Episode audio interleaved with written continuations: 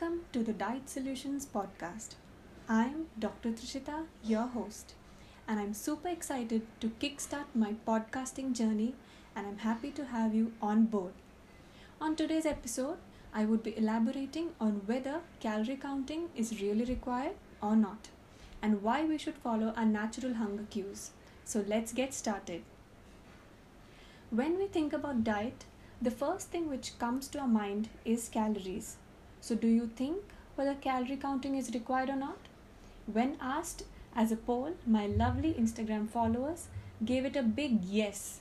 Well, I'm here to bust this myth and give you the top 5 reasons why we don't need to stress on calorie counting, as well as the 10 things we should do instead when on a diet or even on a daily basis to lead a healthy life.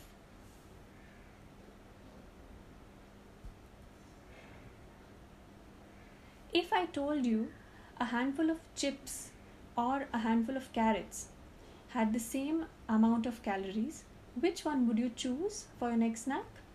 Probably the first option, right? Chips taste better and contain the same amount of calories. So why go with these boring raw carrots? So calories are simply an indicator for the amount of energy contained in them. They tell us nothing about the overall quality of the food or its nutritional levels. A healthy eating plan cannot be based on the number of calories coming in or going out of your body. Not that monitoring your calorie intake is a bad idea, but they should not be your only guide when deciding what to eat and what not to eat. Here are the five reasons to focus more on your portions, quality of ingredients, and the pleasure of eating, as well as the nutritional density of our food and not getting stuck in the vicious circle of calorie counting. Let's get started. Number one, what matters is the quality of the food and not the number of calories in it. With a lot of products now available in the market labeled as low fat, light, cholesterol free may be overwhelming, and we tend to buy them and add them in our daily diet thinking we are cutting down our calories and we'll be all set. Food manufacturers make it seem very easy to lose weight with these products, so please don't fall for it. Many times, these foods are less healthy than their original incarnations. Fat is replaced with sugar, and sugar is replaced with potentially harmful artificial sweeteners. Nutrient rich foods such as nuts, dry fruits, eggs, naturally filtered oils, whole Lentils such as chickpeas, kabuli chana, rajma may be high in fat and calories per serving, but will serve our overall health much better than a sugar free cookie or maybe some low fat processed food. Number 2. Counting calories takes away all the pleasure from eating. Calorie counting may cause you to obsessively think about food and puts you in the mindset of good and bad foods. Thinking about food day in and day out isn't healthy, and categorizing foods as good and bad sets you up for feelings of guilt and shame. Counting calories only further perpetuates that mindset. Remember, food is just food, it's neutral. Sharing a meal with loved ones is one of the greatest pleasures in life. Counting the calories in every single bite you take is the best way to ensure you don't enjoy your meal. Eventually, that habit can lead to a bad relationship with food.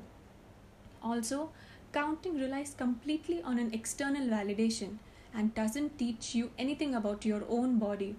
Relying on this number doesn't allow you to determine when you feel hungry or full.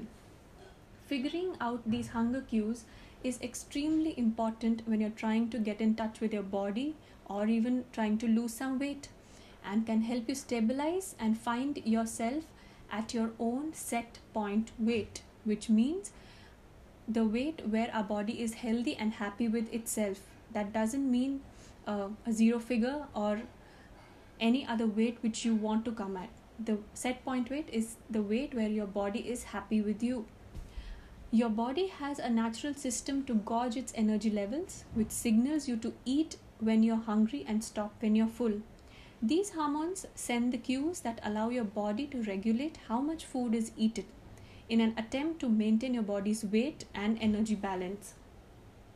So, calorie counting doesn't allow you to identify how certain foods make you feel, what foods you may actually desire, or what brings you satisfaction, all of which are extremely important in food decisions. Coming to point number three digesting fats leads to a feeling of fullness. Yes, I, will talk about fats now. Good fats are an essential part of any effective weight loss program, as these are slow to digest, which help us, among any other things, to feel and remain full until our next meal. Low fat meals tend to leave us unsatisfied. They also lead us to a bounce back hunger as the body's blood sugar levels jumps high and then plunges low again a quick drop in blood sugar levels leads to cravings which can then lead to binge eating and nobody wants that. So when you are on a so called low fat diet plan we would lose a little weight initially yes but it all comes back. As keeping up with such a plan is not possible and we tend to succumb to our cravings very soon which which is actually a result of that low fat meal and not due to your lack of willpower. So please do not go on a guilt trip next time. Number 4 counting calories puts the body in a state of stress which then causes the body to store fat. So as we all know our state of mind can affect our body's functioning. If you are concerned about the calories you consume your body enters into a state of stress, which raises our cortisol levels. Cortisol blunts the metabolism.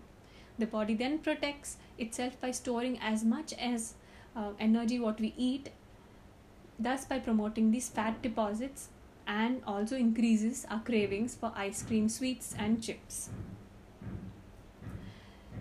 So, point number five too much math honestly, I don't have time or energy to calculate everything that goes into my mouth.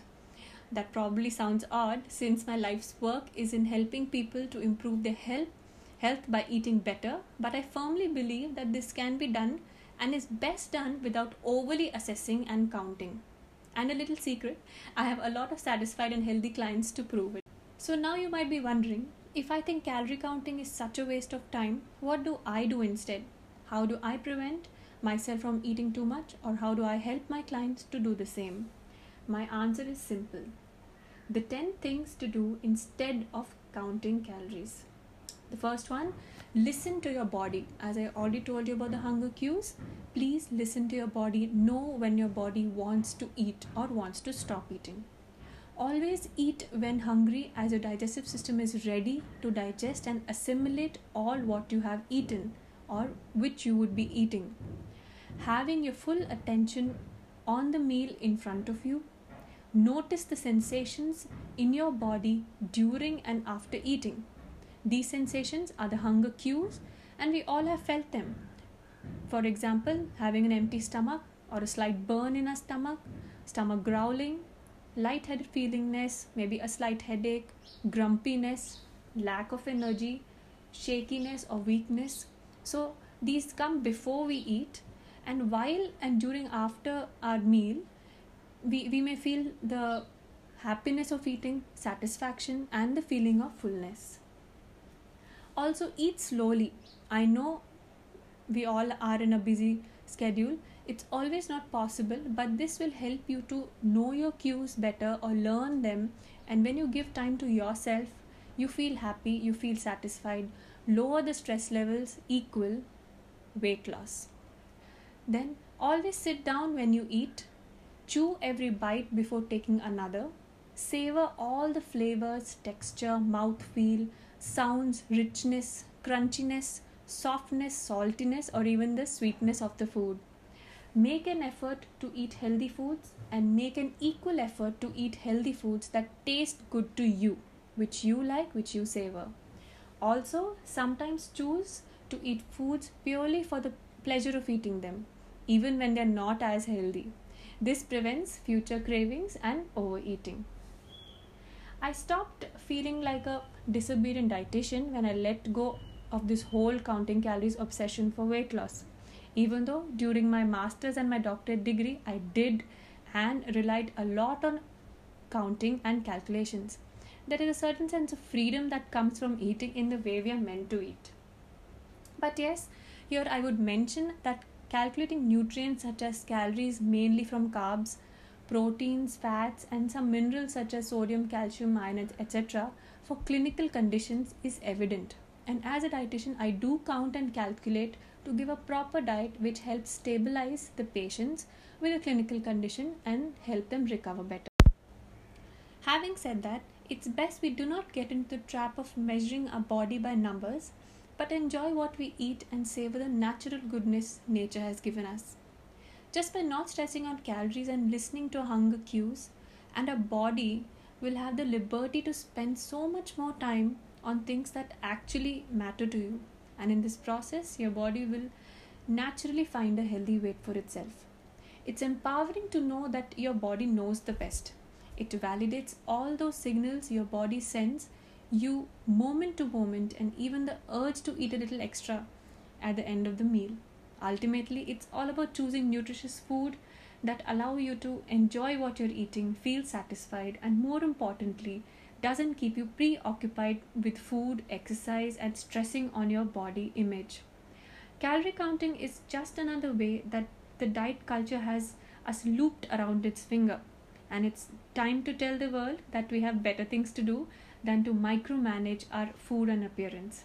So, stop counting and don't let life pass by. So, now before you go, I would love to hear your opinion on this podcast and let me know on what other topics I could talk on. Connect with me on my Instagram handle called diet.solution or on my Facebook page at Dr. Trishita. For your personalized and holistic diet plan, please do email me on dietsolutionsclinic at gmail.com. So, did you like this podcast? If so, please do share it with your friends.